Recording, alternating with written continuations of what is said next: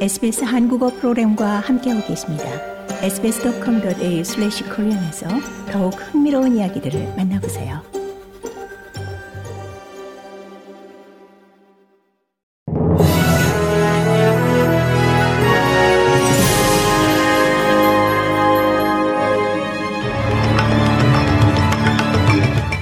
(2023년 12월 14일) 목요일 오후 SBS 한국어 간추린 주요 뉴스입니다.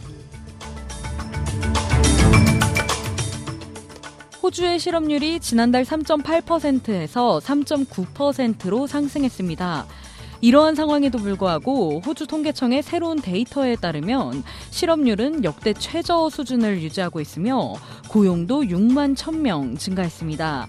경제학자들은 높은 실업률 수치는 인플레이션을 통제하려는 시도로 인해 발생하고 있다고 설명했습니다. 짐 차머스 연방 재무장관이 발표한 최신 예산 업데이트에 따르면 실업률은 4.25%까지 더 상승한 후 2025년 중반에는 4.5%에 도달할 것으로 예상됩니다. 그린피스는 기후변화에 대한 우려를 이유로 호주 최대 에너지 기업 우드사이드를 상대로 연방법원에 소송을 제기했습니다. 그린피스는 우드사이드가 주주와 호주 국민을 호도하고 기만했다고 주장하고 있습니다. 우드사이드는 2022년 온실가스 배출량이 11% 감소했다고 발표했습니다. 그러나 그린피스가 데이터를 면밀히 검토한 결과 우드사이드의 1, 2차 배출량은 11% 감소한 것이 아니라 오히려 3% 증가한 것으로 조사됐습니다.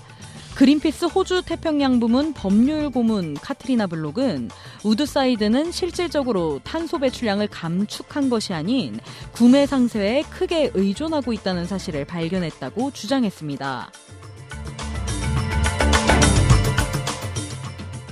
뉴사우스웨일즈에서 수만 명의 12학년 학생들이 오늘 호주 대학 입학 등급 지수인 아타 결과를 받았습니다.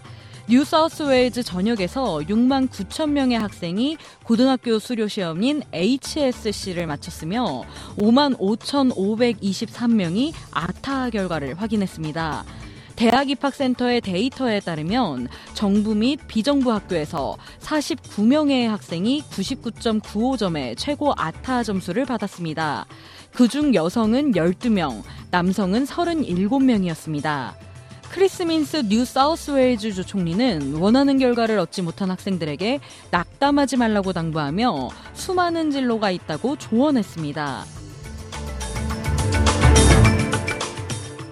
고국인 대한민국에선 왈라비 등 희귀한 동물을 도심에서 볼 수 있어 인기인 야생동물 카페가 오늘부터 불법이 됩니다. 야생동물 카페 등 동물원으로 등록되지 않은 시설에서 야생동물을 전시하면 2년 이하의 징역이나 2천만 원 이하의 벌금을 물 수 있습니다. 다만 기존 동물 카페 운영자는 신고를 하면 4년 동안 단속이 유예됩니다. 일각에서 야생동물 체험이 동물학대라는 주장이 끊이지 않고 일부 업체가 동물들을 열악한 환경에 방치해 논란이 되면서 규제가 강화된 겁니다.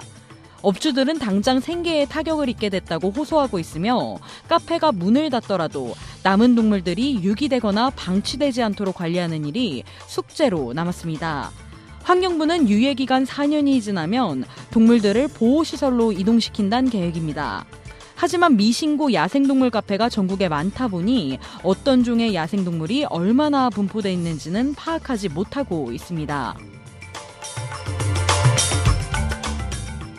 이상 이 시각 간추린 주요 뉴스였습니다. 뉴스의 김하늘이었습니다.